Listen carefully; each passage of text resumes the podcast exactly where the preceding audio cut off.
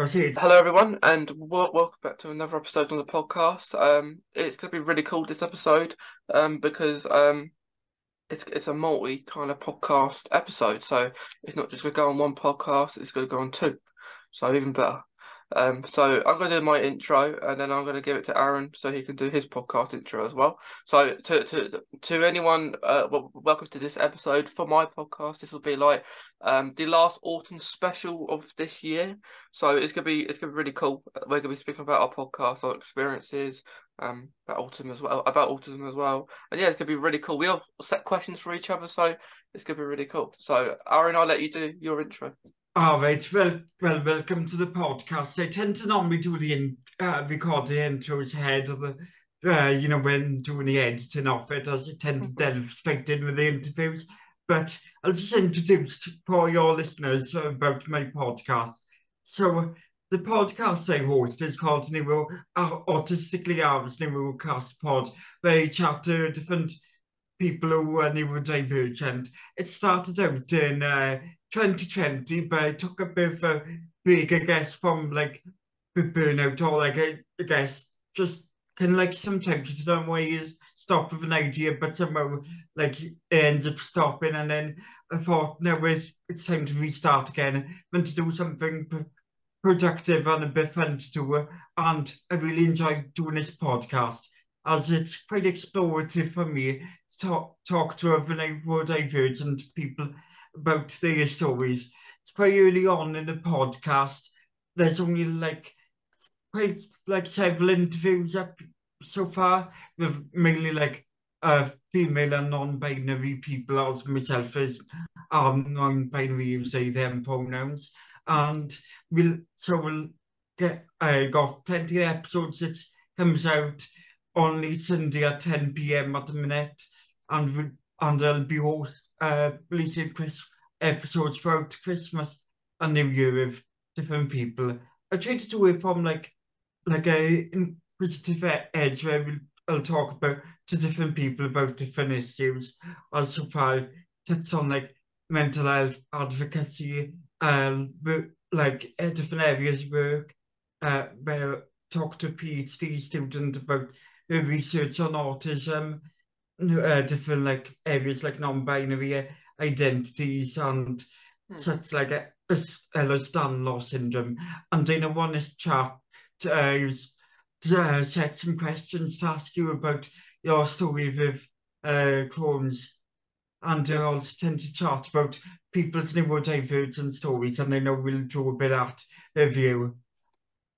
Oh, definitely. It sounds like you got a really good podcast going. I, I like it that you, you, you took a break. I think I need one of them. yeah, I guess you, you know, like sometimes you know, like you, even though like I, I was working on like working it at the time, but I guess sometimes you end up stopping with project. I guess it's because it was like two in the middle of like like the lock periods in and out lockdowns in 2020. Then you know, like sometimes yeah, the monumental elephant sometimes. You just stop doing something for no apparent reason and I can't think of And then I thought, hey, it's the right time to start going with myself as, you know, when you're in, in winter, you know, like, you don't really end up going outside to do like other stuff. So I thought, great pot, something to spend my time with. Yeah, yeah. I, I I like it seems we kind of started our podcast at a similar times because I uh, I started mine in 2020 as well. So um, it was about when the first lockdown was. Um, I, I started it and it is it's been really fun. Like um, I guess I had more time as well. Um, that back then when it was lockdowns and you was indoors a lot. Yeah. So yeah, I know many people have started different projects for lockdown and like different interests just to keep yourself going and keep yourself mentally occupied and you know it's and stuff like this is quite good for like discovering stuff about yourself as many people started to learn and discover stuff about themselves throughout the lock periods of lockdown in that year of 2020 so what was the main reason behind starting your podcast? What like led up to starting it um, well, at first I had to um figure out what what what podcast was because at the time like I, I saw other people do podcasts like uh, um and stuff, and I thought, what is it? And then at the start, like I think what led to it was was like um being being uh, I guess not much to do. Like uh, I, wanted to do something, and doing a podcast, you can speak to different people. It didn't start that way. I, kind of started talking about myself for a little, for maybe a few episodes, um, and then I, I discovered, hang on a minute, I can. Th- th- there's a way I can hop on a call or something, um, and then I can speak to different people, not not just from the UK, from um, other countries as well. So it kind of led on to that, and then I thought it was just going to be a, lockdown kind of thing, like in 2020, but then um, it's still kind of here, um, um, like um, uh, still affecting people and stuff. So I thought I'll, I'll still do it now. It's, it's, and very interesting. Yeah, uh, as you said, you know, you started by like like mainly like talking by yourself about yourself and your neurodivergent experiences. So what was the things that you started off by talking about? Um, I think I, I, I didn't actually speak about uh, like my like my I guess being autistic straight away. I guess I, I just I, I, I talked about more my Crohn's side of things to start with, and then eventually I thought, hang on a minute, um, there's a a good neurodivergent uh, a, a, neurodiverse community out there as well as a, like a, a Crohn's community. So it's good that I could kind of talk about both and then get people about both eventually on. But I, I, actually, the first guest I did have was a person that works for uh, it's like an organisation I'm part of that um helps people with all like it's about uh, not just help people with like who are neurodiverse, it, it, but it, the focus of the episode was about autism really and, and, and stuff like that. So um, it led on to that. I I, um, I think, and it was. I guess it, it's very nervous at the start because you speak to um, people you don't really know. Yeah, of course. Yeah, it's definitely quite nervous at the start. Yeah, as it was about by myself starting this whole project up. Like, I think for myself, I better like I was listening off podcasts and when I started to do something that like I can find a way of starting to tell my story or like learn from other people about being autistic and neurodivergent as I think only like a few years ahead of the pandemic I would say 2018 or some like year like that where I started to learn about my autism and dyspraxia, stuff like that, and being neurodivergent for areas of social media. I was first diagnosed, I think, in 2010 when I was like 10 years old. And so when I was look, looking at that, then in my childhood, I don't think I understood fully what was being what meant to be neurodivergent and autistic. And then I started to get the ball rolling when it, of understanding that when it kind of creeped into adulthood. Yeah, and it was one of those things, as I say, like slightly nervous starting the idea of a podcast. But as you like yourself, it was like finding like an idea from like what you could talk about and get get going with it. And I was anxious of starting with that. Yeah, and I think even now, like I think it's it's got like I I, I tend to talk about different topics as well. Um, like the main two, uh, of course, would be maybe autism, Crohn's, but I, I I put it out there. I like to speak to people about um other things as well, like people's hobbies. I I, I would like to talk about that because I think like we could have we, we could have autism, we could have autism, we could have so, someone else maybe like um dyspraxia or, or Crohn's or, or stuff like that. But everyone has hobbies. Yeah. Like it's, it's it's it's good. Just to, I always like to bring that up. Like um, even if someone likes dancing, I don't. I, it doesn't matter. um, it's just it's just, I, I I I think it, it does. I think it's probably expanded since 2020 a lot. Yeah, I guess like well, autistic people, as you say, in have the like focused interests and interests I believe to be autistic, you know, it's like hyperfixations and certain areas where, you know, you're hyperly interested on something and can be like a, a fun conversation start and just something like light and fun entertaining to start to talk to a guest on a podcast and a great way of getting to know that person. And as I said, it, I guess you think me yourself like making sure your podcast sounds fun and entertaining for the listener, discussing the uh, interests. And I say, you probably like meet so many people by hosting your podcast the whole variety of interests. And because, like, I heard, uh, was listening to uh, this book by Pete Wharmby, and that, that he explores his own uh, as focused interests and artistic experience that. And so that's definitely a good thing to start from. Yeah, yeah. Um, so I was diagnosed with autism in when I was nine, so about 2009. Um, so a good while ago. yeah. Ah, oh. So how, how was it uh, when you were diagnosed then? So and how, how like your did your autism show up when you was like age age of nine and what was like the signs and traits and all like kind of picked up on that?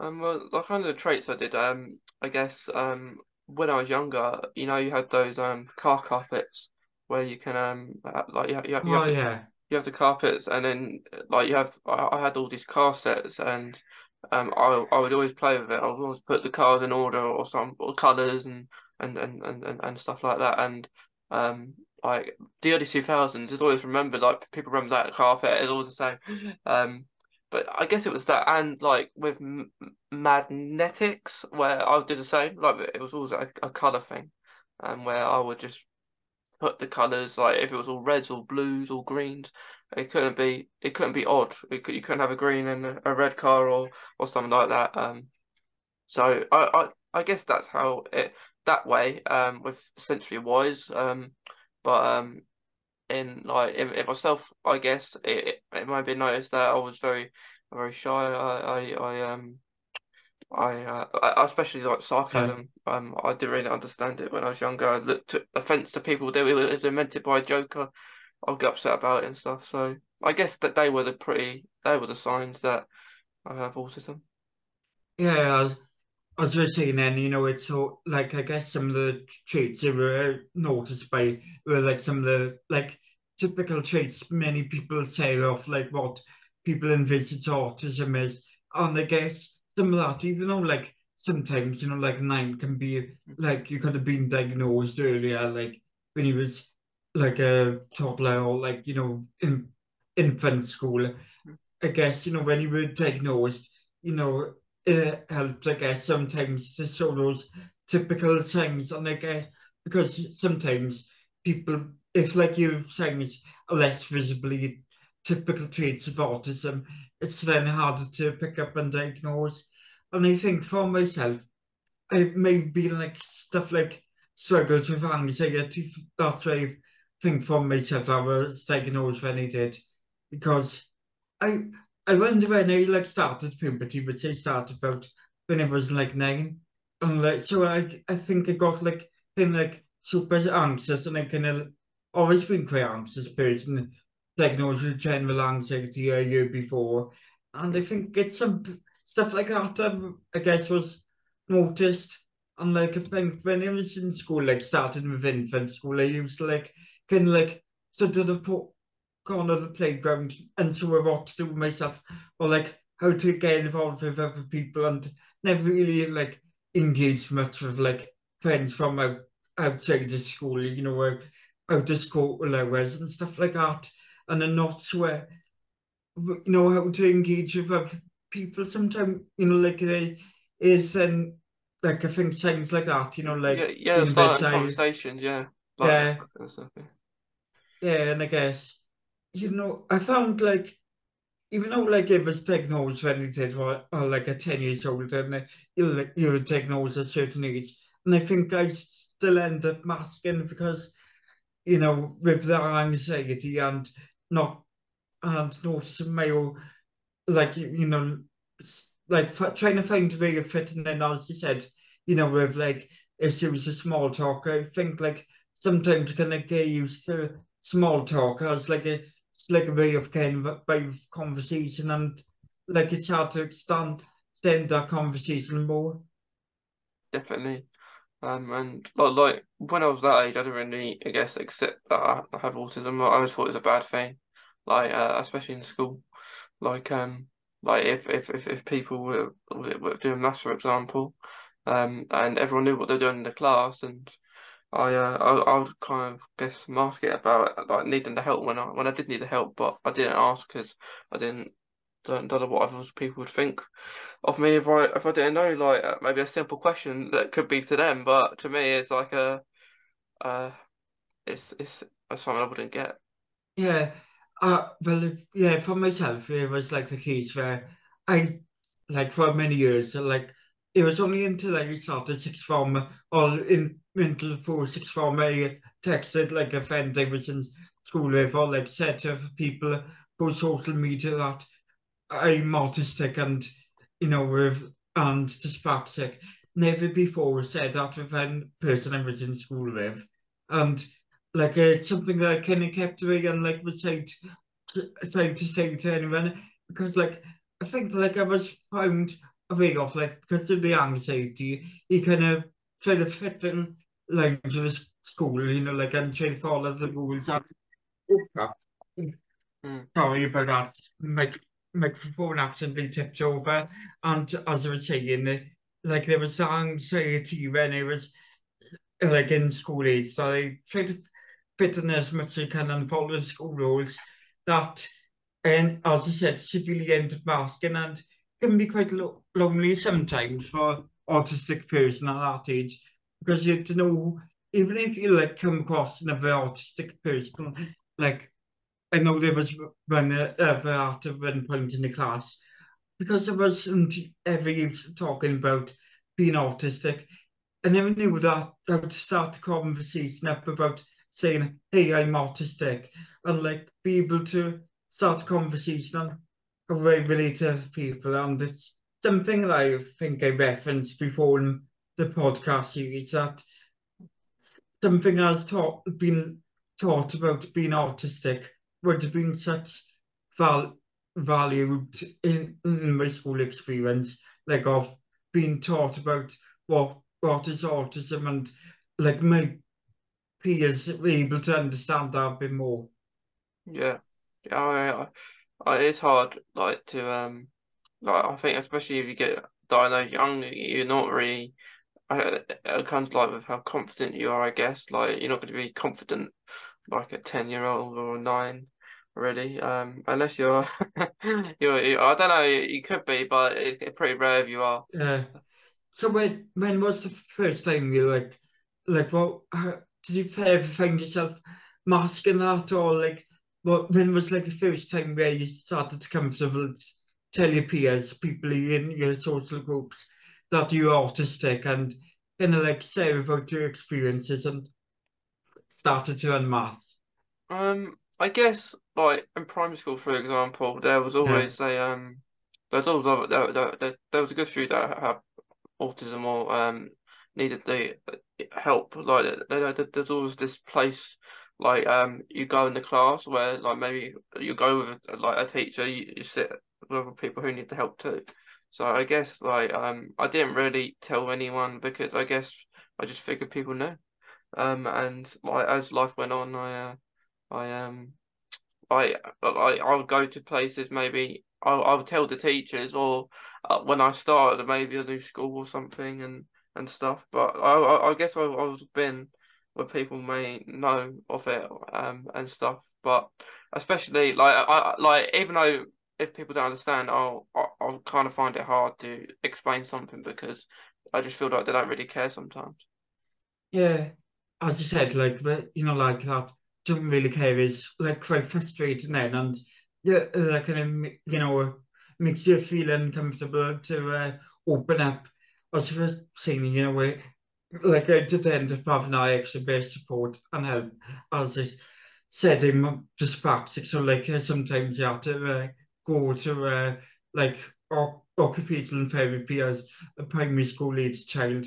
Then I did have to have like some uh, lessons of how to be just to like go to like uh, psychiatrist and like did have some extra help in school like because I did have a support assistant in a compound just be was able to access stuff like uh, extra time on exams and like bigger uh, resources or different stuff that may help with distractions other stuff but yeah. it never like said to anyone about being autistic and I kind of never felt quite comfortable to uh, you know like chat to somebody like even like teacher is something that my mother like would have included and talked to teacher about of course but it would have been included like in an IEP and school information but wasn't never, you know, like comfortable starting to say, like, like I need this for being help with my autism or dyspraxia.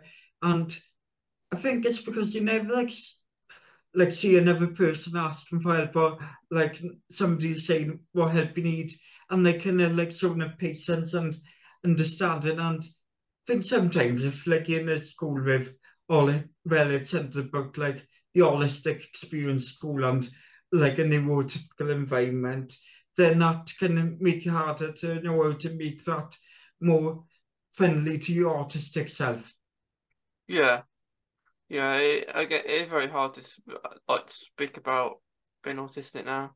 Uh, like uh, when you're younger, but I find more now. Like you get more people. I see more people get diagnosed more later. Uh, like it, it may be about maybe our age now or a bit older. Um, but uh, like I think in the two thousands, it was quite common that people were diagnosed, um, especially as males. Um, yeah. because females are harder, isn't it? Like for them to get diagnosed with autism, but especially like especially I found like a lot of people get diagnosed around my age or even younger in the early 2000s but now like I can see so much more like more ages which which is great like I mean it's, it's yeah. really the support well I guess not the support but the people knowledge maybe of awareness of autism and, and acceptance is um is getting better than it has been but there's still way to go with with it. You were saying, uh, there's that uh, thing where, as you were saying early on, that, you know, like in terms of like lining up cars and putting things in order and the sequencing, I think, as you're saying that, you were kind of like sort well, stereotypically, uh, you know, uh, stereotype typical uh, traits of autism that's quite typical and stuff that people pick up because like there's like that portrayed male experience, even though there's like there's issues with uh, autism being like pitted in a quite gendered way. Uh, but like there's an issue with like the diagnostic criteria and like the psychological model of uh, autism uh, being uh, sold in quite a gendered way as it was having a cop conversation with Victoria and all you may know as actually Aspling on social mm. media, we were talking about, like, as you were studying the uh, diagnostic criteria, the issues that there is with, like, the male and uh, female issues and seeing it gendered. And as said, you know, because uh, for like a long time there's a, been that male focus of it and needs to be for future uh, resources to be able to understand it, not just for male or female, but that like trans non-binary people. And yeah, I think it's like with the COVID pandemic and lockdowns, like I think a lot of people started discovering stuff about yourself as you have done with this podcast and starting this project. And I think for certain people, it's been like a time where they started to look into things and st started noticing that they are autistic. And as you say, for women or non-binary people and certain people who masked and may not have fitted the stereotypical traits of autism in their childhood have ended masking like and created a bit of trauma and not being able to get that diagnosis earlier.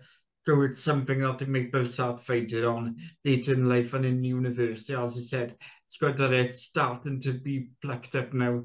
But as I said, in the noughties, it was more a thing of who who people saw as male people who might not be like identifying as male now, but like so the kind of typical dated male model of being autistic. Yeah, yeah, it, it's very important when um when like you say people are non-binary and, and they find themselves and, and and stuff like that. Like it is important like um like it's good that you tell people as well because um it's important because um I guess it must be hard to tell people, but in, in case people do get offended if they say something different that offends them, um, it, it is important to uh, just to, just to tell them like like like you have today. So it, it's good because like um, it it just helps them. Um, but yeah, I guess it, it, it it's very uh like like you say, lots of people found found themselves during the uh, during lockdowns, especially. Yeah, as I was saying, it's like something that, as I said, it's important to talk about these things and tell people as we're doing right now. But as I said, for like people in like an holistic environment where they go into places where you might not see autistic people and, you know, like uh, people who might not be trained or understood to be autistic, that, you know, you might not be comfortable or feel like to say that you're autistic like getting a negative experience as I heard of many people in the interviews I've recorded for this podcast experienced quite some negative discrimination against for being autistic and the like the need of training and more awareness and acceptance about being autistic even from like soft burgers and even like people who said being in persistence of caring and supporting autistic people as they still struggle with people in you know healthcare and people who nurses and stuff like that from understanding what support autistic people needs. So as I say, the more you talk about it, the better it can be. Yeah, it's. I think it's like it's like it's like most things that you like you that you can talk about because there's so much that you talk about with with one topic, for example. Like there's so much that you can cover. Um, like for example, like if you're doing an episode about um being autistic, there's so many different things you can talk about. You can talk, talk about like who you are, like, like like you're saying there, and there's there's other things like you can go into the depth of like the process, how it was discovered, and, and stuff like that potentially. So yeah, there's lots of things that you talk about, and it, it's really good that you, like you say, you talk about these things because we don't talk about yeah. these things. When um, no one knows really, so it, it's good. It's good that we do this.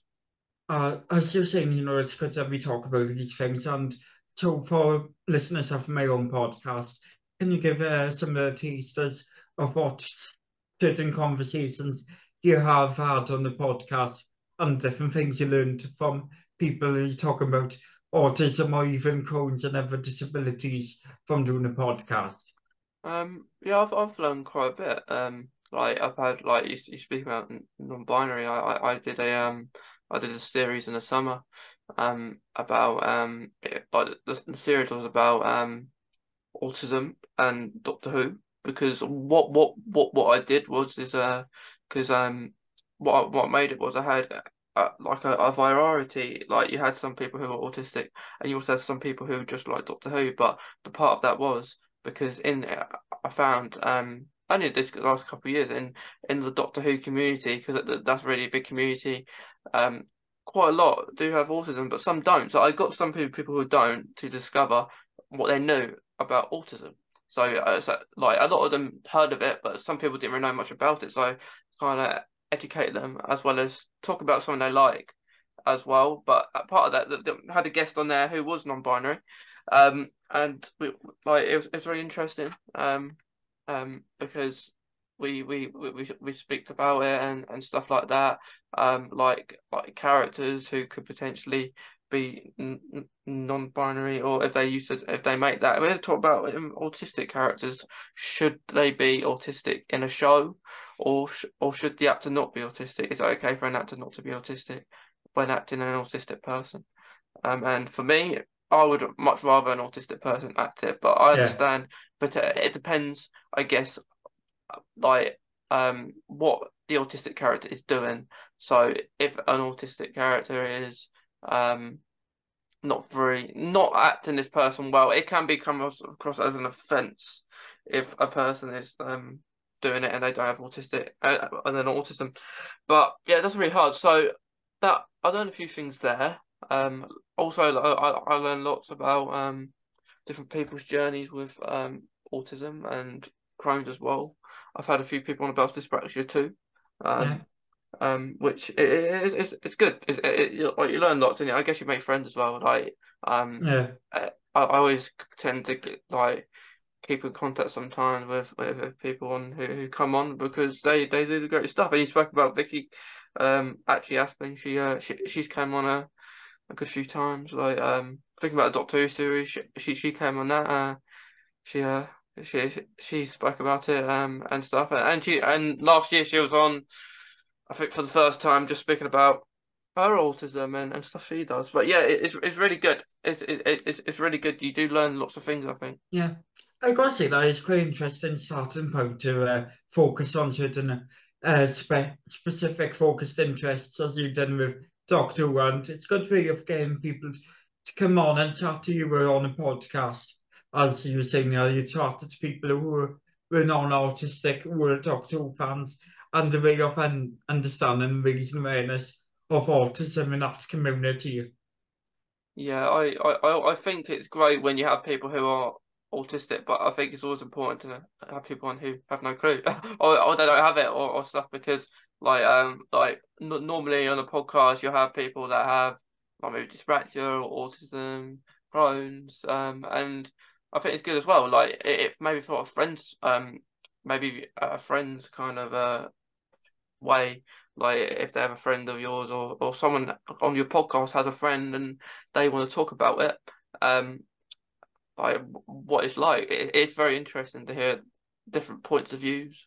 Yeah, and as you said, it kind of makes for like an easy experience to get people people to listen and get people on the podcast. And you know like it can be quite as I say entertaining and for an autistic person. And it gives you the opportunity to have people to influence and give plenty of knowledge on that specific interest or hobby as you're saying.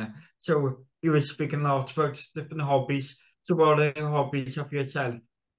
Um my, my hobbies are um well I like Doctor Who. Uh, hence why I did the the Doctor yeah. Who series. Uh, um, but uh, it it was something different. I've I've like what um, the first time I've done that. I I like football, so um, yeah, I can tell that. Yeah, yeah, yeah.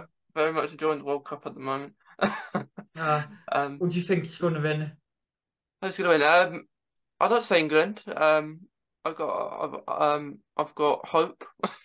Yeah. Um, but it's gonna be it's gonna be hard. It, it's gonna be very hard. Uh, if they get through to to semi-finals, I think they will. I think they got a good chance. Um, because yeah. it's very um, this year's World Cup is very like unpredictable. Everyone's winning. Like teams that like all the top teams so far, yeah. except from England, have lost a game. So I'm hopeful. Um, I want to because it'd be nice for Christmas. Yeah. Come home for Christmas. Okay, but uh, I would have said Wales, but we all know, you know, that uh, never happened. Yeah, it's, it's, it was yeah. a shame about Wales. I did, yeah. I did, I did want them to go through. Yeah, I said, hope, hopefully, uh, you know, for England that they get through. And so, uh, yeah, so you said uh, football and Doctor Who some of your interests. Do you have any other focused interests? Um, they are the main two. Um, I like any sport really, except from cricket. I don't really like cricket. Yeah. um, I, I like any sport. Um, I um, I I do like gaming actually. I I, I enjoy gaming. I, I, game quite a bit. Um, um, I like to game like FIFA. Like um, I'd say my FIFA team's pretty good at the moment. Hmm. um, I like action. Um, I like playing action games. Um, I do I do have a, a VR, but I don't, the only thing about the VR is that it's very wired on on on on my console. So I, I do want to get one that's potentially that has as many wires as it does. But I do like it. Like there, there, there was actually a Doctor Who game on there which um spoke to a few people actually about like Lego games are really good.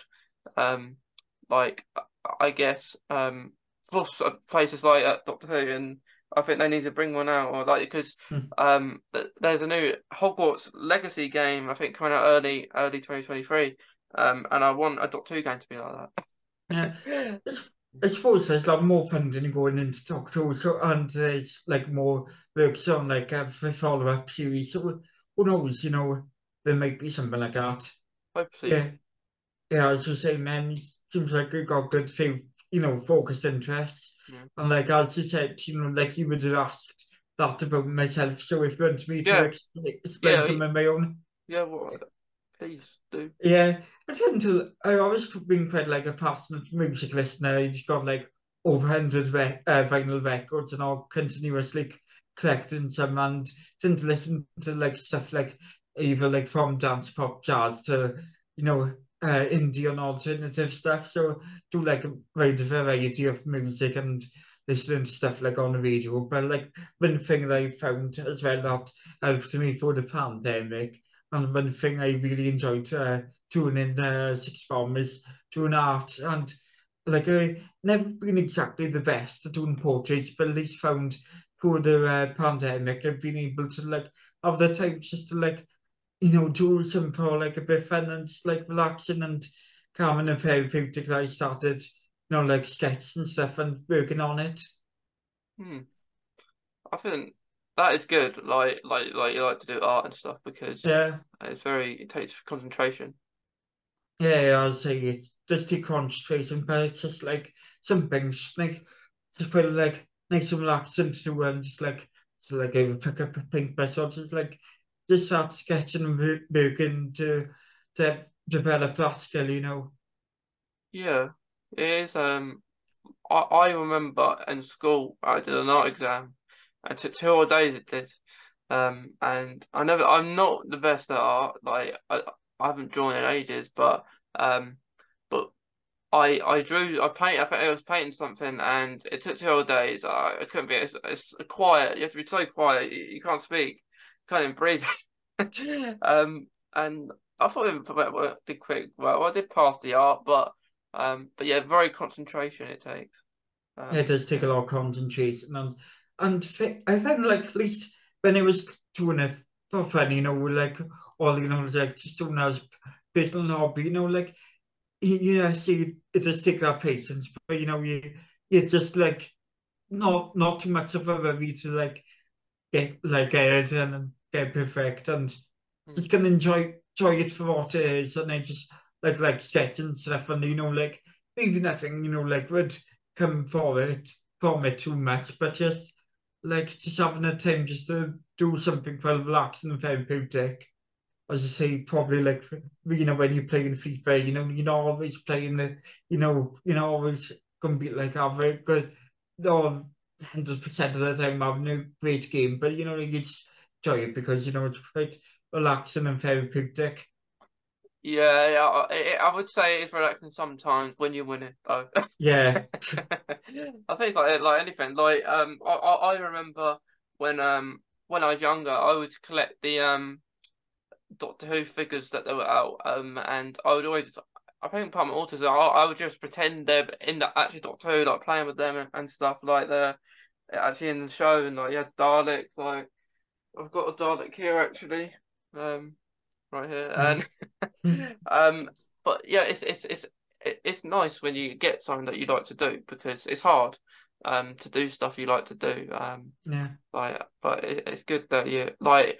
Do you draw like when you do art? Do you just do stuff that that you like? Like it might be a, like something that you're doing, or is that what you like, or, or do you just kind of draw, paint, anything?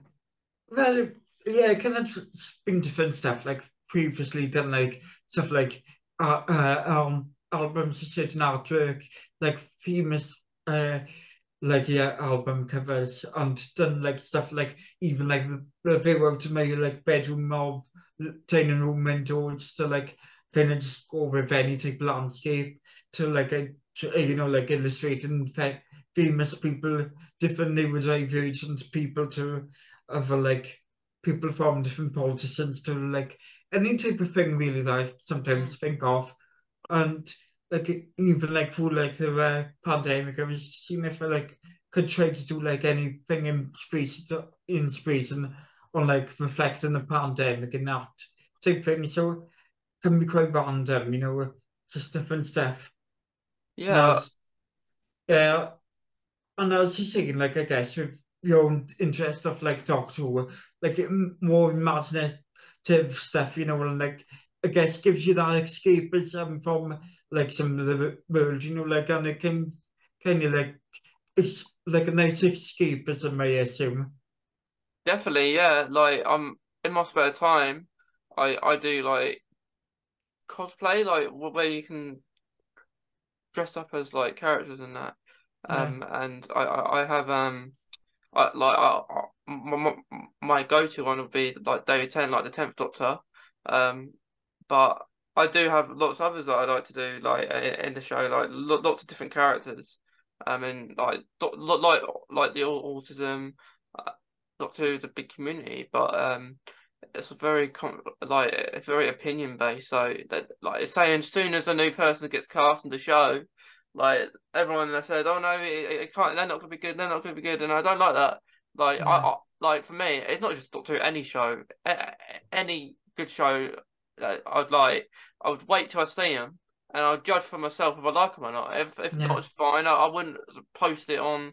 Like I, I wouldn't like spread the word saying he's rubbish. He's like that. That that they're not good. Like they're not gonna like everyone. Um, yeah. like some people are gonna think, am I not like who I like? It's it's just opinions. Yeah. So yeah, I guess it's um, enjoying it for what the storyline is and what's in it. It's for the storyline and see what, what happens to the characters and where this plot goes. And so I guess we're judging more from the plot of the actual program. And I hmm. think it does make a sense of like finding enjoyment in like something very escapist like Doctor Who because as you were saying that you end up doing a cosplay. I think as you were saying earlier, uh, social interactions like small talk can be quite challenging and get engaging like conversation like small talk on like on like people's lives or like general you know like broad uh, you know like in interests. Like sometimes that can be quite difficult to relate to but I guess when you can make friends for the interest of like as you say Doctor Who, then you know like can give you that kind of good community, like and good way socializing and you know kind of it, it makes you feel like you got that place and you know like you got somewhere where you feel a bit more together, I guess. Yeah, yeah, I I I I, I agree. Like, um, like I do like it, it's it's really cool because earlier this year, I I, I, I went to Wales and I uh, I went to visit some dot Who locations. Uh, that's kind of new, I guess, focus interest, shall we say? Um, yeah. upon that, like I would go to the, the different locations that uh, I have my own book. So you see, like I was only a couple days, so I'm going to be going back next year, maybe spend more time. Um, and uh, uh more, I guess more like a week because I was only about there about two or three days, so it's all, unless I get I kind of a rush. Um, but I went there and I uh, it's really cool because it, everywhere I went, even though some places maybe filmed like ten years ago, um, I I would go to like um a place and I would ask them was Doctor Who filmed here, and they said yeah, they tell me all about it. It's almost like you, you go there for information as well. So it's it's, it's really cool. The only the, the only thing is is that I, I live about maybe five six hours away, so it's it's a while for me. But yeah, uh, I go because I'm I, I know I'm gonna go to the actual places. I'm not gonna go because there's so many in Wales, so you can you can spend all day uh, at a place, but like you don't want to because you want to spend go to more and more. it's really filmed there, like a bit a scene from an episode uh, when Peter Capaldi was Doctor down the I am because in Wales. So I guess it would be like some locations nearby because like not not hundred percent far more near like Swansea way, but not not hundred percent far not ha- far out from uh, Cardiff and all that they film. Yeah. Sometimes end up down Cardiff Bay and I guess you know we've got plenty of nice locations to see or mm. from where they filmed the show and I guess you find nice places to go to around it like different like restaurants or like seeing even seeing like the countryside to the nice coast of Wales. Yeah, it's good. Like it's it's not just a. I guess it like going if you like the location, it's a plus if it's a Doctor Who location. But sometimes it's just nice. Like you yeah. have like like you say Cardiff Bay, uh, quite a lot was filmed there. Like like Torchwood, like the, like the Doctor Who split uh, um show as well. So like Swansea and Cardiff are the main two like there. I didn't get the chance to go to Swansea when I was there. I, I was just in Cardiff, but like um because the late um Bernard Cribbins who who passed uh, yeah. like this year, he um he did like in his last story um with um David Tennant in his um I think series four. It he does like the cafe he was in was it is in, it's in Wales, so that's one definitely on my list to go to next year. Um, but it, it's it's really cool because um, I guess my favourite I went to I went to these gardens that had numerous Doctor Who locations in, um, and I I could spend all day there, but the, the annoying thing was I spent a long time there, spent three four hours there, and then I went to the, the one of the beaches um, that was filmed Doctor Who, but unfortunately the tide was in, so I couldn't go on it. So I'm going I'm going to have to go back to that next year, maybe at, a time when the tide isn't in. But yeah, it's it's great. It's it's great fun. Like um, when you go because I I went to um a a cathedral actually. I wasn't in Cardiff. Uh, I, I it, it was halfway. Um, and what happened was I um I, I was in this cathedral and it, it was it was it was an episode where David Tennant was in and he was playing his piano and yeah. I, I, knew it was in this exact cathedral. And then um, the guy who was working there, um, like a priest, uh, saw I was wearing my Doctor Who top, and he said, "Oh, you, you like um Doctor Who?" Do like he said, Doctor Who was filmed here, and I said, "I know, that's why I'm here." And then mm. um, I, I, I um, I said um. He, I think he said, I, I can take you up to the top where he has he sat if you want. But um, and I and I waited maybe an hour or so, um, because he said we could do it when everyone's gone. So I did that. But it, it was really cool that he actually let me because I think I was like the second yeah. person to be able to sit in that uh, in that in that because they don't really allow the public to do that. So it's it's really hmm. nice, especially if you're going from a long way. Yeah. Like yeah, that would yeah, that would be something like big to see and pretty cool, I guess, for yourself. Yeah, and nice guests and make some like holidays and like trips around your focused interests yeah, it's, it's, it's definitely cool. Like it's, speaking about art, I see a picture behind you. Yeah. D- did you paint that by any Oh, yeah, like I'm still working on it. Yeah, I'm still paint, yeah, painting that. Yeah, it's just like oh. something I thought. It started off like just like something random, like because I like spent bit of MDF board and would like you like put on display in the gardens and made, you know. But like yeah, I just started randomly doing it, and it's put like kind of put like a doodle painted as you can see, you know, like a, it's a bit random. Yes, it's it's really good. Thank you. Yeah. Yeah. So as you were saying, we've been talking quite a lot about the hobbies and focused interests of both of ourselves, and so like going back to some of the themes that we would wanted to discuss in the podcast, and as you were saying about Crohn's, and this is something that I wanted to ask you about. Uh, like to tell you about the experience of Crohn's and how it affects you and different things around it because it's something I haven't been able to talk yet on a podcast and I think it'd be a great opportunity to read some NS off. Yeah, i am more happy to speak about it. Um, so I actually just I, I, it's quite cool, but as as we record this, it is Crohn's and Colitis Awareness Week. So this week I spend quite a lot of time like just speaking about it, speaking about things that maybe not spoken about enough. Um, so I, I, I was diagnosed when I was 16, 17, um, and that had been in 2017. So I've had it, had Crohn's about five years, and um, it is a it's an illness. So um, different to autism, where autism isn't an illness, where Crohn's is an illness. Um, I always like to make sure that when I speak about these things, about autism yeah. and Crohn's on the podcast, that just to be aware that people know that they're totally different things, um, but um, they do have similar things as such, which I'll get I'll get get to in a minute. Um, but like yeah, so what Crohn's is, it's a um, it is it's it's it's an illness that quite a lot of people have. Um, and when I was diagnosed, I didn't know anyone that had it. I didn't know what it was myself. Um, so what happened during the process of maybe diagnosis was I lost a tremendous amount of weight. Um, and it like it's it's it, it's really it was really really I guess worrying and I got diagnosed in the October time, but throughout that year of 2017, I noticed how like other, maybe others in family maybe noticed how much I lost weight and stuff like that. And I went go karting for my birthday. My birthday is in September, yeah. and I enjoyed that. I enjoyed the go kart, and I came second place. And then not not long after that, it was uh, one of my friends' birthday too, because their birthday's at in um, mid October time. And when I went to that, I was in a tremendous amount of pain. Um, like um, so the pain was like within Crohn's, you can get pain, um, not very nice pain.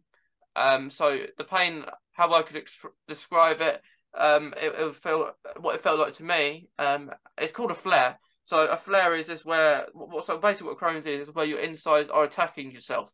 So like um like it's inflamed. So like like it's really really red inside.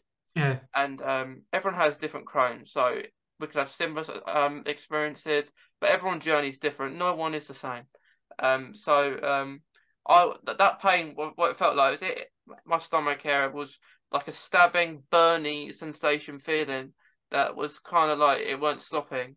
And um, I went to my uh, friend's birthday where I was very much in pain, but I didn't want to let them down. So at this stage, when I was diagnosed, I was in year 11 at school, so exam kind of season and stuff. Uh, at this point, I was at a school that um, specialised with people with autism and different um, abilities and, and stuff like that. Um, so they were pretty understanding, even though I didn't know what was going on myself. Um, and yeah, so within Crohn's, um, I have to take medication to kind of help yeah. that to help that. So as soon as that happened, I went to. I was first. I was straight on steroids, and then I had to get diagnosed. I had a colonoscopy. So what that is, if people don't know what that is, it, it is basically is where it's kind of an X-ray, but you have to, they put a tube down down your throat like a camera, and then one um, up your back passage, but not at the same time. That would be very difficult. um, so you can get sedated for it, uh, or you can have a um, gas in air, which is supposed to be called laughing gas. But I've had laughing gas; it doesn't make me laugh. So uh, I dread to think why they call it laughing gas. Um, um, and it kind of with the laughing gas, it makes you feel, guess, pretty high and drunk feeling, and which is why I had that last year. I had a sigmoidoscopy last year, which is basically just the um, just the tube uh, up your uh, back passage. It's not the throat uh, bit. Yeah. Which the throat one is uh, like down your throat is very uncomfortable, and you have to swallow. So you have to swallow to that tube to get down. If you don't swallow, then uh, there might be a bit of few problems going on.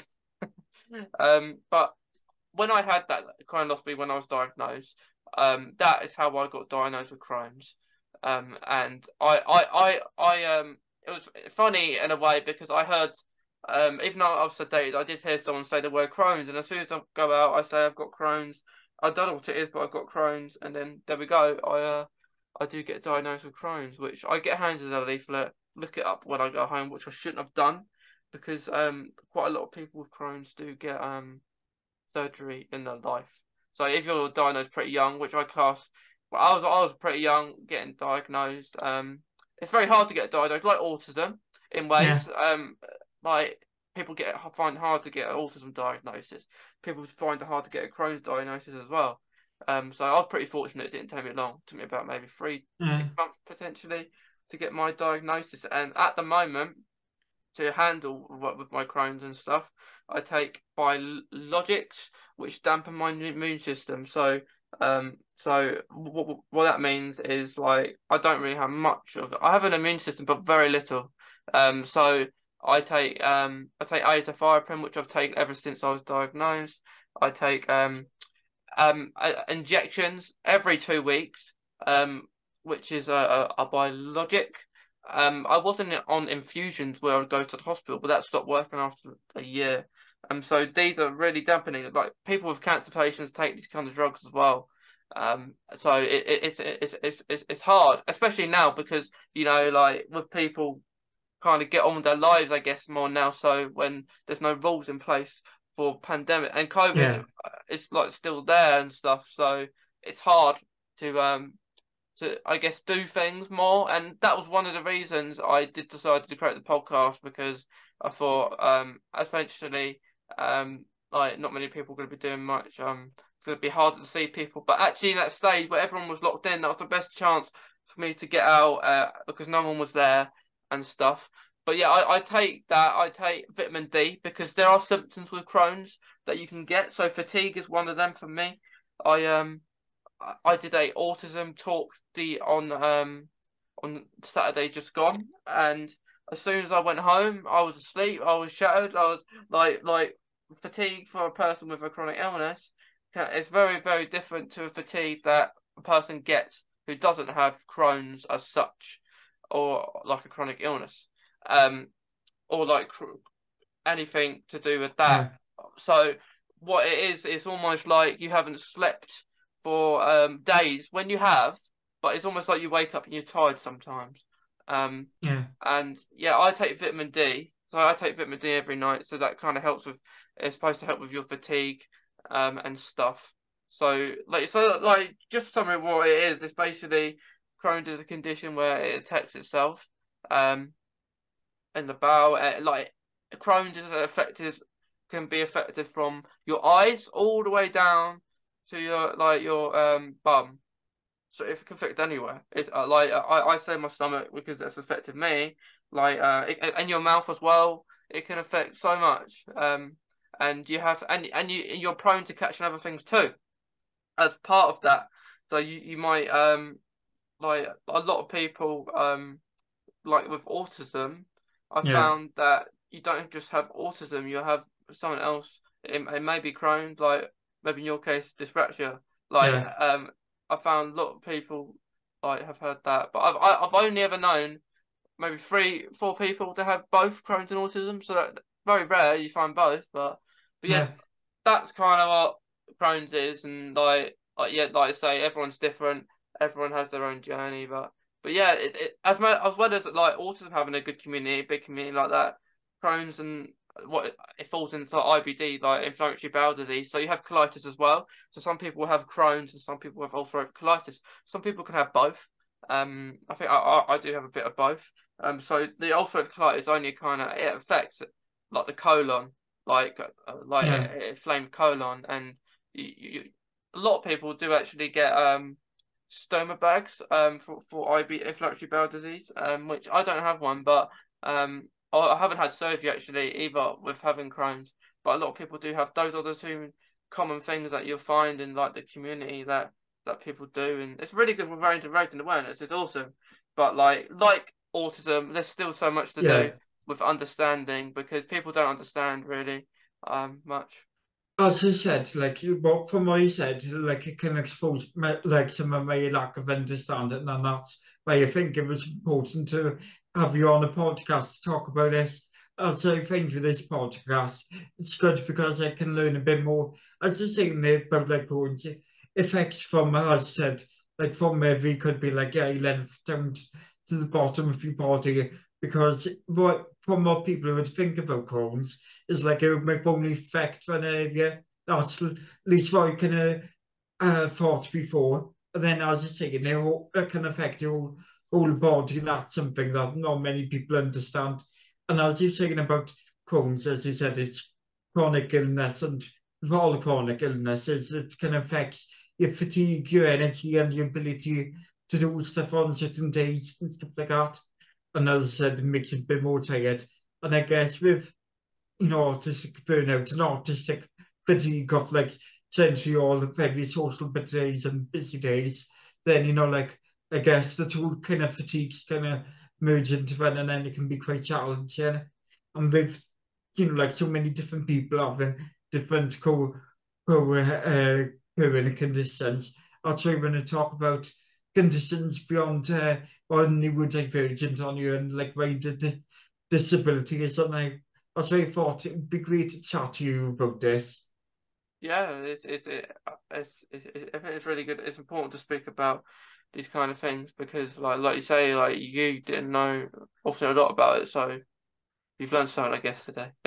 yeah, I say I think like for me years word Crohn's and like didn't know exactly much of it and I think as you say like there's awareness grown of it but as I say there's that thing I think there's less understanding of it than there is with autism Yes, yes. Um, uh, like, like, um, it, it's hard. Like, um, I, I like what when if I do stuff, I try to even out. Like, if like on the podcast, I'll have some people with autism, some people with Crohn's, Um, some people ulcerative colitis as well, IBD, and I've, I've had other people with other chronic illnesses as well because I think it's interesting to hear about others because I, I know Crohn's because I have it, but I, I always like to hear maybe about other people who have different uh, um chronic illnesses because some yeah. people do have lots. Some people can have more than one. And I, I, I had a person on here on my podcast had I think 35, 36 different um chronic illnesses. Oh, so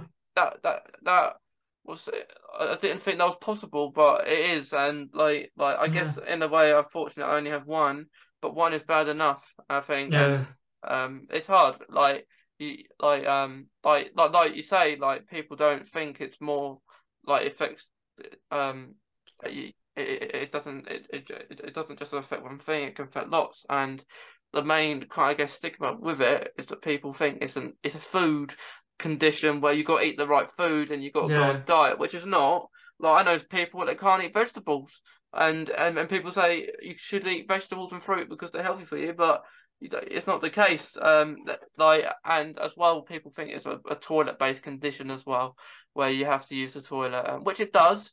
Don't get me wrong, that, that it can like you can need a toilet a lot uh, and stuff, but it's not just about these two things. Like these two things are part of it, but there's so much on top of um of it.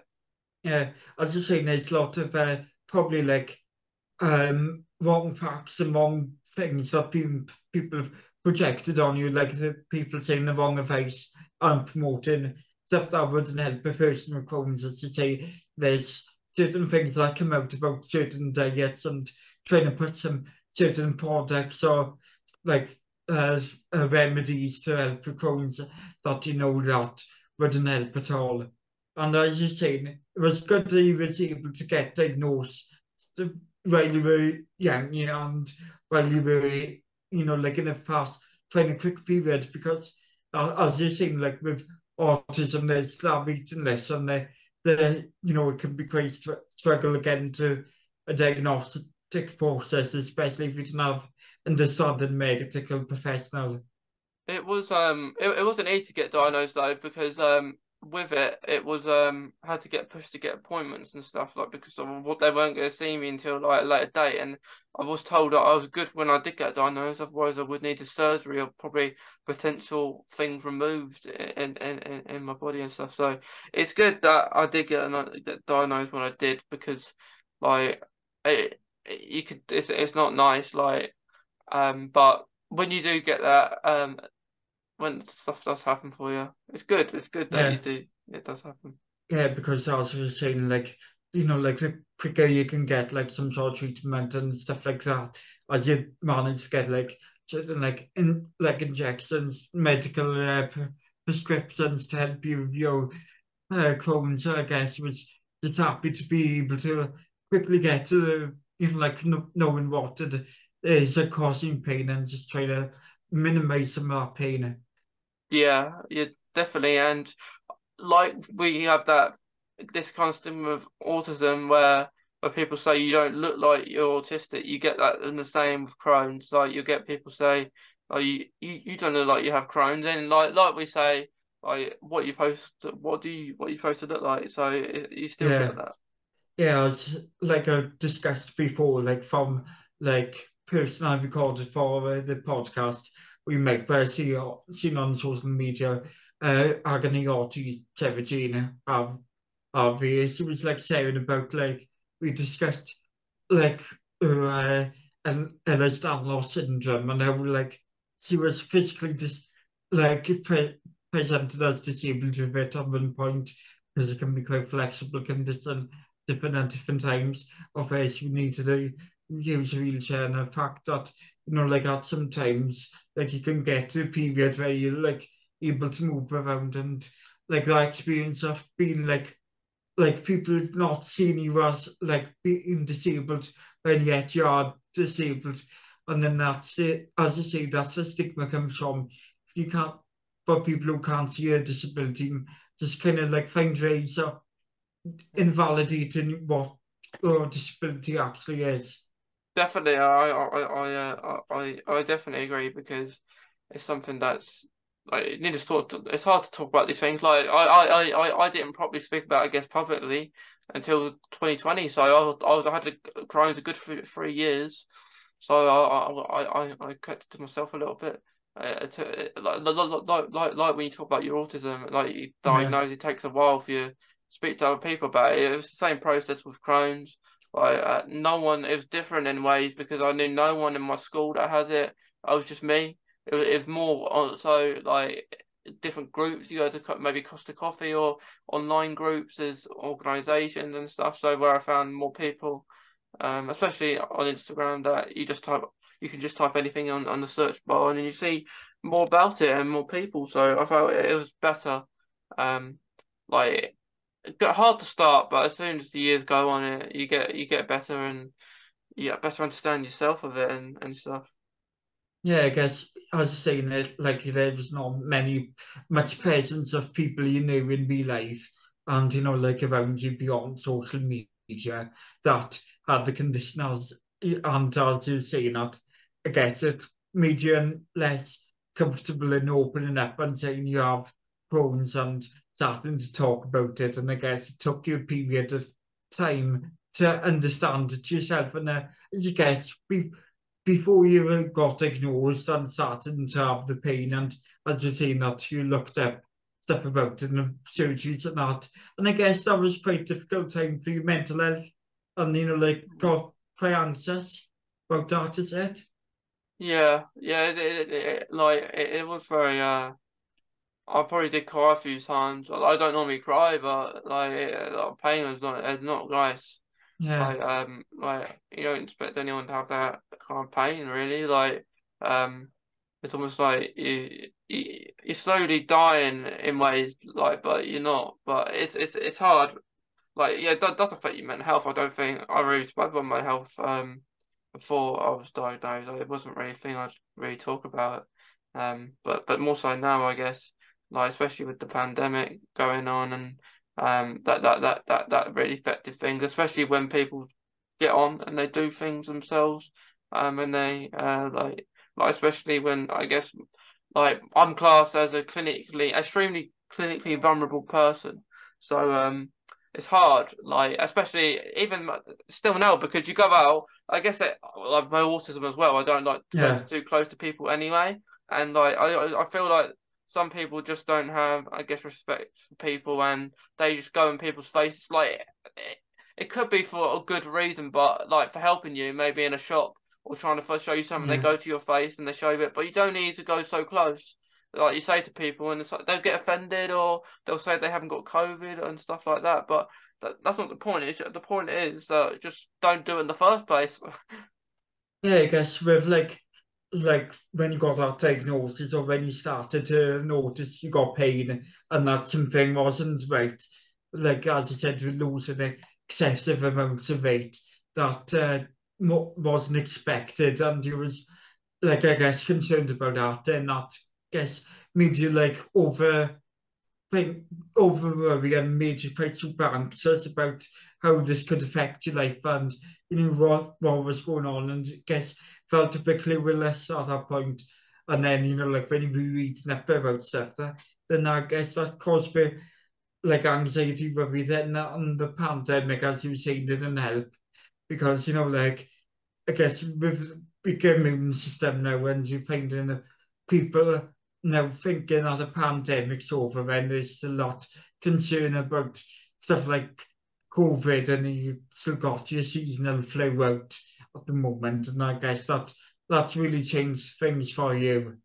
Definitely, I, I, yeah, it's, it's, it's hard. Like, I guess doing stuff like this, yeah, like we speak to different people, very much helped during during especially the lockdowns. Um, just talk to different people.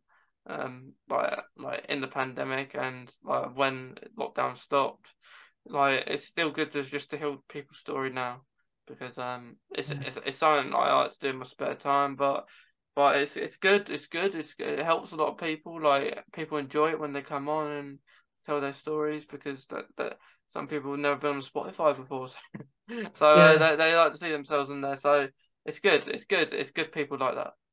Yeah, it's I was saying it's you know like like so rewarding you know like so great to just get something back of it because I guess sometimes when you like myself when look at the list and the numbers of this and like look at the who's like listened to this where, like, you know, it's quite mad when you see, like, oh, well, it's quite strange even when you see that somebody in Australia or, like, somebody in uh, USA could have listened to this episode or, like, your episodes.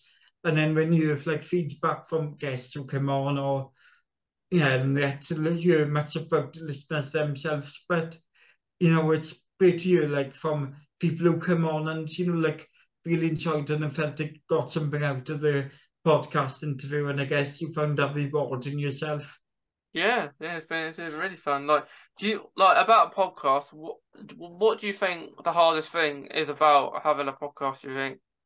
Well, I think the hardest thing is when well, you know, like there's a bit of anxiety off when you get around to making starting it all up yourself. But I think the hardest thing is like starting to find a routine with like editing because like I find editing can be quite stressful because like when you put in these episodes out again, I don't realise how perfectionist I got because they start to edit out you know people's MCLs, you know, like certain phrases that in the podcast that they thought will, you know, like try to make it seem a bit like shorter and a bit better packaged out. So like the listener can listen to it without it been too long and so much like of like certain phrases that sound bit repetitive. So like it starts certain things of like getting used to the editing and you know when you're trying to work on ways like to like promote it and like getting right editing software, like working out how to like get transcripts, technical issues. So all like know, because like when you started with this, I guess you realized how they can kind of putting out and can be quite expensive thing and invest in and so easy to like get like something out of it so far and it takes a bit of time to work out. Yeah, definitely. And like like like like like with doing that kind of stuff like when you edit an episode. Um I, I I I I tend to do it um if it's necessary. I don't I, I'm not one for it's not my favourite thing about having a podcast doing, yeah. but if if it's necessary I, I'll do it. But um no, I don't need to do all the time. If I think it's fine, I'll I'll I'll go with it and and stuff. But if not, if there's bits that need to come out, uh, I'll do it. And uh, so sometimes I guess we'll say potentially can, can you take something out, and then I I'll see what I think if like um if, if some people don't like how they sound, um we can adjust that. But it's it's it, it, it, yeah I agree. That's probably one of the hardest things.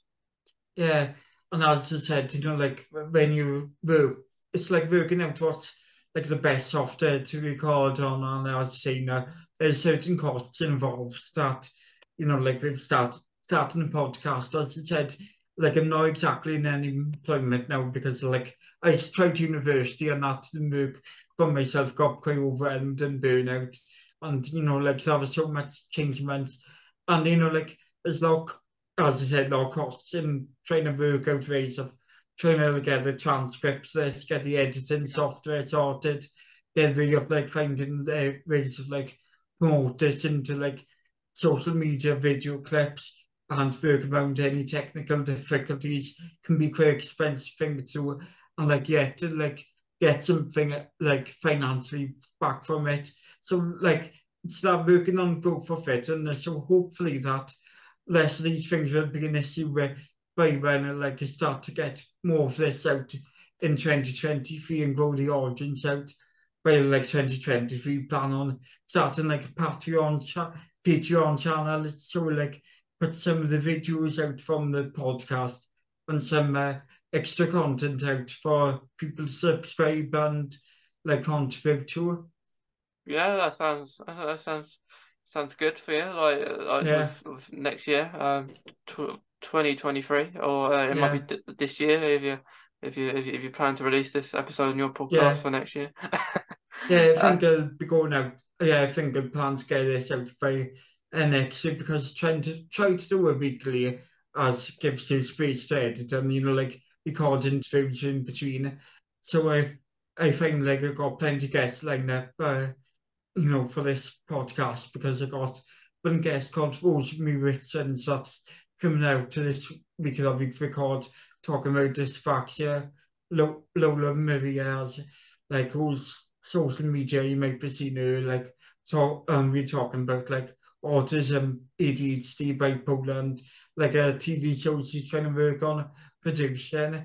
And mm. I guess like, uh, as I said, Sarah Jean Harvey's coming on here, uh, Agony Audie, and got uh, Kev Zedlana, who's never average person, who's got county. So, um, so I'm on a spectrum of counties on Instagram. So got some stuff lined up. And yeah, working on trying to get plenty guests and different ideas for different content and stuff like that. Definitely, it sounds really good. Um, like with mine, um, yeah. I think this year's been the most episodes I've done so far in a year. I've had the podcast. Um, this year, I think over I've done about over two hundred episodes this year. Oh, well, um, that's excellent. Yeah, I, I, but next year I'm going to start having a having a, having a break.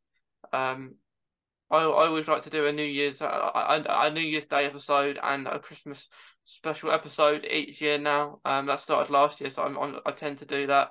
So after that, I'll have a little break in, in January, but then I might get back into it, like recording wise, in in, in, in February and stuff. Um, but um, yeah, it's, it's I will be taking a, little break because I haven't really had that. Except for I've been on holidays and that. Of course, I've had breaks then, which I won't do as many episodes next year, but I'll still be doing episodes now and there. I suppose 200 episodes, that's quite a lot for you, you know, with 52 weeks there. I think I'll only try to like do like when we got maybe like launch some bonus ones like the next week maybe the, in the long term. But as I said, it's trying to work on different ways of getting content out and that stuff. So hmm. I mean like how prolific you've been.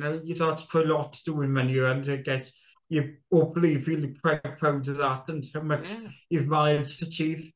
Yeah, it's it's very good. It's very good. Like I think I, I remember I, I looked at the stats from 2021 and I only did 87 episodes in 2021. Yeah. Um, so that, that's a, a big improvement, I guess.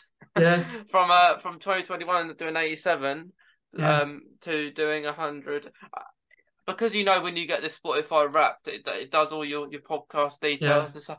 Um, it does it does say it's 197 the other day, but by the time this year goes, it'll be a much it'll be more than that um than that 197. Um, it'll be probably 200 and uh, um um 200 and something. Um, but yeah, I think that's really cool. Like I, I yeah, that's amazing. Yeah, I didn't expect it to be that much. But I guess because I've done a few different series this year, um, it's cool. And, and I guess you know, like you, manage to like get so many different guests on that, so it's it's quite amazing things to do. And I guess you manage to chat to many people on different topics. And I uh, like myself, I only started back uh, doing recordings uh, like in the end of October, and uh, I say trying to like go for one uh, like episode a week, you know, like for the rest of the next year. And I say, like, on my, like some ideas for content to put out next year. And, you know, like, I guess you managed to grow quite good uh, listening community. Definitely. Like, I, uh, I very much enjoyed it this year. Um, yeah. I'm, um, I'm, I am looking forward to what next year brings. Yeah. Like um, I, I, I do enjoy having like I think the easiest part of the podcast is actually getting the guests. I'll say that that is the easiest part for me. Um, yeah. it may be hard to sometimes schedule it and that, but yeah. um, I think the easiest part is to find them, especially if you, you use Instagram. Instagram's a very good tool for finding them because like a lot of people in their profiles will say I'm not they got they're autistic or they they have Crohn's yeah. in my case. So it's it's very very good. Yeah, because like uh, last how we started booking people, they've, they've be Twitter, Instagram, and one time I was fortunately left that uh, somebody, uh, uh, journalist called Liddy Wilkins, who has got a book out called The Autism Friendly Cookbook. Yeah, you may have heard of. Uh, mm-hmm. she like emailed uh, me and tried, thought, oh, I'd love to come on your podcast. So thought, oh, excellent, I'll get you on. So yeah, she's saying it's like the most fun and enjoyable part of doing a podcast. It's getting those people on, getting those kind of quest, questions, ideas planned, and then into uh, you know production and start to do these recordings. Because you know like this chatting as chatting to you right now that's the most enjoyable bit about doing a podcast definitely. I I, feel, I couldn't agree more. Like it's just it's nice just to have a conversation for a while and all yeah it's, it's I think it's really really fun. Yeah. As I say like I always find like like they've done interviews but like sometimes you technology with so many different technical delays experienced doing this and I would say it's a learning curve doing podcasts. And I guess you've like you done so much. And you like have you found like got uh, quite good feedback from your listeners? And like some things you've spoke surprised yourself off like what people have sent you about the podcast yeah yeah I, I've I've like I think I think yeah so there have been really good like feedback like um I um I some more so, uh, each episode's different, so some might get more episodes played or than others, but I don't tell the guests that. Yeah. Um, but yeah, like um, it's good. Like uh, people enjoy it. I think it's the main thing that they enjoy yeah. it. Yeah, I, I guess that's like it's coming close to wrap up. I guess. Yeah. yeah. So, uh, is there anything else you had on the question list? for myself that you wanted to ask? Um, well, how I like to finish my um podcasts normally, um, Aaron, like I normally like to ask my guests, like if you have any maybe advice about uh, potentially autism or or or maybe having a podcast. Like, would you have any anything just to add? Advice. So just try to think of that off the top of my head. Advice. I think it's trying to find that way of like finding and being comfortable in yourself for like who you are. I know it's quite hard and something working on. So like just remember that you're not alone and find that struggle of, you know, being yourself and it's, it's okay if it takes a lot of time to find find yourself, but once you found like how to be comfortable uh, and just try to make work on making yourself happy and making yourself feel safe and making sure you got the right support in place and that, you know, and learning that. And as I try, I try to do is try to make myself like kind of quite accessible to people on social media, kind of like, I use so much the Twitter now. And so like if you're fe, it's in me when tit up for vice can uh, like uh, find me at on Instagram and uh, TikTok as well as Facebook at Newoving Bow Project and then uh, you can email uh, newocast at aarowcreo.com and you can also find Neuro Rainbow at that team, uh, at email thing. And as you're saying about advice on the podcasts, then I finding your person And like, I guess, like it's something I'm still working on and for, for, like finding the right advice for that. So like it's like finding where you like you can start from. And it's kind of don't worry about uh, getting the right uh, start off. Just kind of find where you're starting and like working on it and you know just try making it how we want it so what like any advice you would give to like somebody starting out with a podcast yourself some um, things that may help myself anyway yeah yeah um well um how I'd, I, if you're starting yourself a podcast, um, I think to bear in mind is um, first of all, decide what you're going to use. Um, like how, like um, to, to set up is not very much. All you really need is a microphone and headphones. Um, for me, uh, I I have my mic attached to my headphones because it's quite easy for me. I used to have a mic that was separated from it. I, I had a different headset at the time when I first started, but as it went on, I got myself a, a nice a nice PC, um, a gaming PC, and that. So it all worked nicely. But I would say get uh, if you're starting yourself a podcast. I've, like people actually, I, I have actually helped a few people. Like a few people have come on my show have started their own podcast. So I, I love that when when people do that. Um, but um, but yeah. So think of a name as well that's suitable um for for your podcast and the logo. The logo of my podcast has changed quite a bit, but I do want to keep it the same for a while now. So um, yeah, like think of a good logo. You might not be able to create it yourself. You might want to reach out to me or Aaron or, or, or something if you if you yeah. want help with that. Um, because I'm sure we'll we, we can help with that. Um, but um, yeah, create a logo. Uh, like get a logo made. Get a um a name. Which very hard kind of thing maybe to start off with, and then decide um how often you want to do it. Is it a thing you want to do once a week? Is it a thing you want to do twice a week? Is it a thing you just want to do once each month? Like if you have more free time, if you're not in work, you might want to do it more often. But if you are in work, you, you might just want to do it maybe once every few weeks or something. Yeah. Um, but you can still do it. Um, so yeah, and, and decide where you're going to record. So um, so if you want to record, um, so so some podcasts are in person. So potentially you might want to start your podcast like us doing it virtually, but uh, if there's maybe a, a studio you could rent out or, or something like that, it's I've always wanted. I think that's a plan for the future. I'd always love to do an interview in person. I think it, it, would be, it'd be good. Uh, but yeah, they're the main things just to think of. Yeah. Just to um, to, if you want to create a podcast. But yeah, it's great fun. Um, yeah, and the, when I expand on that, as say like with with us said, you can reach out to, or for us, as I said, it can reach out on the social platforms and the email address I said to if you got any like uh, interest in making a podcast, got an idea not sure what to do with it, or went some support of promoting it and went to chat to uh, me on my podcast or chat to me about if you're in a way of promoting it or like any a bunch of and protection and like some assistance like that. I'm happy to help and support you in that way. And as you're saying, with in terms of podcast recording, I think try not to overthink it.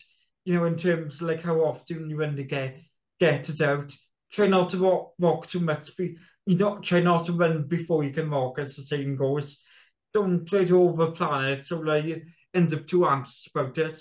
To start with like the next sort of than, than at two ideas and just go from there and just try to build it naturally, keep it quite naturally and gone organic, something that you could easily achieve and easily to do it. Try not make it too hard of a mountain to climb. Mm, Otherwise, you're not going to get, you know, there. As I said, you know, like take enough time out and self-care if you need and you know just try to make sure you're happy doing it and you're comfortable doing it And try, yeah, you know, try not, if you're too anxious about doing it, pause the idea and take a time out as I did myself. And so as I say, like, if you don't worry about if you've got, not got the most expensive equipment, I to get expensive microphone so that kind of hopes me into trying to get the idea of doing a podcast again, but I did want to do it properly to engage with the guests, like as I've been doing now. And so like if you can start by downloading an app like Riverside FM, Anchor and stuff like that. Search up different apps like that. You can download to your iPhone or like Android device and you can even start by recording through your iPhone's device or like your smartphone or like any iPad device if you haven't got the resources for an expensive equipment. And as I say, if, if you're unsure where you're going with this and not sure how it's going to go. Don't don't worry about buying expensive equipment. Just focus on getting an idea out there and just start on getting going and giving yourself the green light. Yeah, and I, I completely agree. And it is good to do like have those things in mind. And um, like with, with, with me, I, I actually started when I started my podcast. I just started to do it on my phone um, because I didn't have any equipment at the time. I thought, oh look, I can do it on my phone. There's an app where I can do it on my phone. And at the start, I was paying for this app, but now I do podcast for free, except from the, the software I use to record. Everything else is free to do. Um, but yeah. um, in the future, I would love to do some merchandise, which I said on a few different episodes that other people have have, have their podcasts on, on and stuff. But yeah, merchandise, have my own top with my my, my logo on would be lovely. Um, just yeah. kind of just showing that, but it's it's really cool. But anyone on um um listening on Aaron's podcast, if you want to find me, um, I'll, I'll just give you a few details. Um, That's so great. you, you can find my, my, me, um, well, my, my actual podcast on any of my music platforms. So uh, Crohn's and um, um, an autism awareness advocate is the name of my podcast. So you can listen to that. Uh, but if you would like to watch it, um, just go onto YouTube, which is Autistic Advocate for Crohn's, and that's the same on Instagram and on Facebook. It's my journey with Crohn's disease and autism on there. Whereas it's, everything's on there. I do have a TikTok which is called um, um, Mace the Crohn's Warrior, but I don't really put much um podcast content on there. It's just me being uh being silly. yeah. At the moment, talking a lot about the World Cup, but yeah, there, there are all the places where you can find me. But uh, I've, yeah. I've really enjoyed speaking with you, Aaron. And yeah, enjoyed this. I was say, you know, like I went to like those uh, cost things because you know, like I highlighted on the cost living and disability and like resource of people can get. As I can say, there's ways you can start out without spreading any cash now, as you were saying that with like logos and stuff. And definitely like open myself to working with brands just to like advertise and see what expendable income they can get on it. And I was like, I'm not as active on TikTok, but I want to be in the future. So like over like the start of next year, we'll start to put some podcast highlights out and that, as well as some other podcasting ideas or like podcast ideas and that. And as uh, as you just said, I got uh, you can find my podcast on all platforms as well as you just said on Apple Podcasts, Google Podcasts, Amazon Music, Spotify, any other podcasting platform, and just by searching uh, Autistically Ours Neurocast, and that's where you find mine. So thanks you for coming on my podcast and yours. Yeah, it's been a really good podcast crossover, and yeah, well, to both of our podcasts, we hope you've enjoyed it, and yeah, yeah thank you yeah, this may happen again. Who knows? Thanks you very much. And I'll stop recording.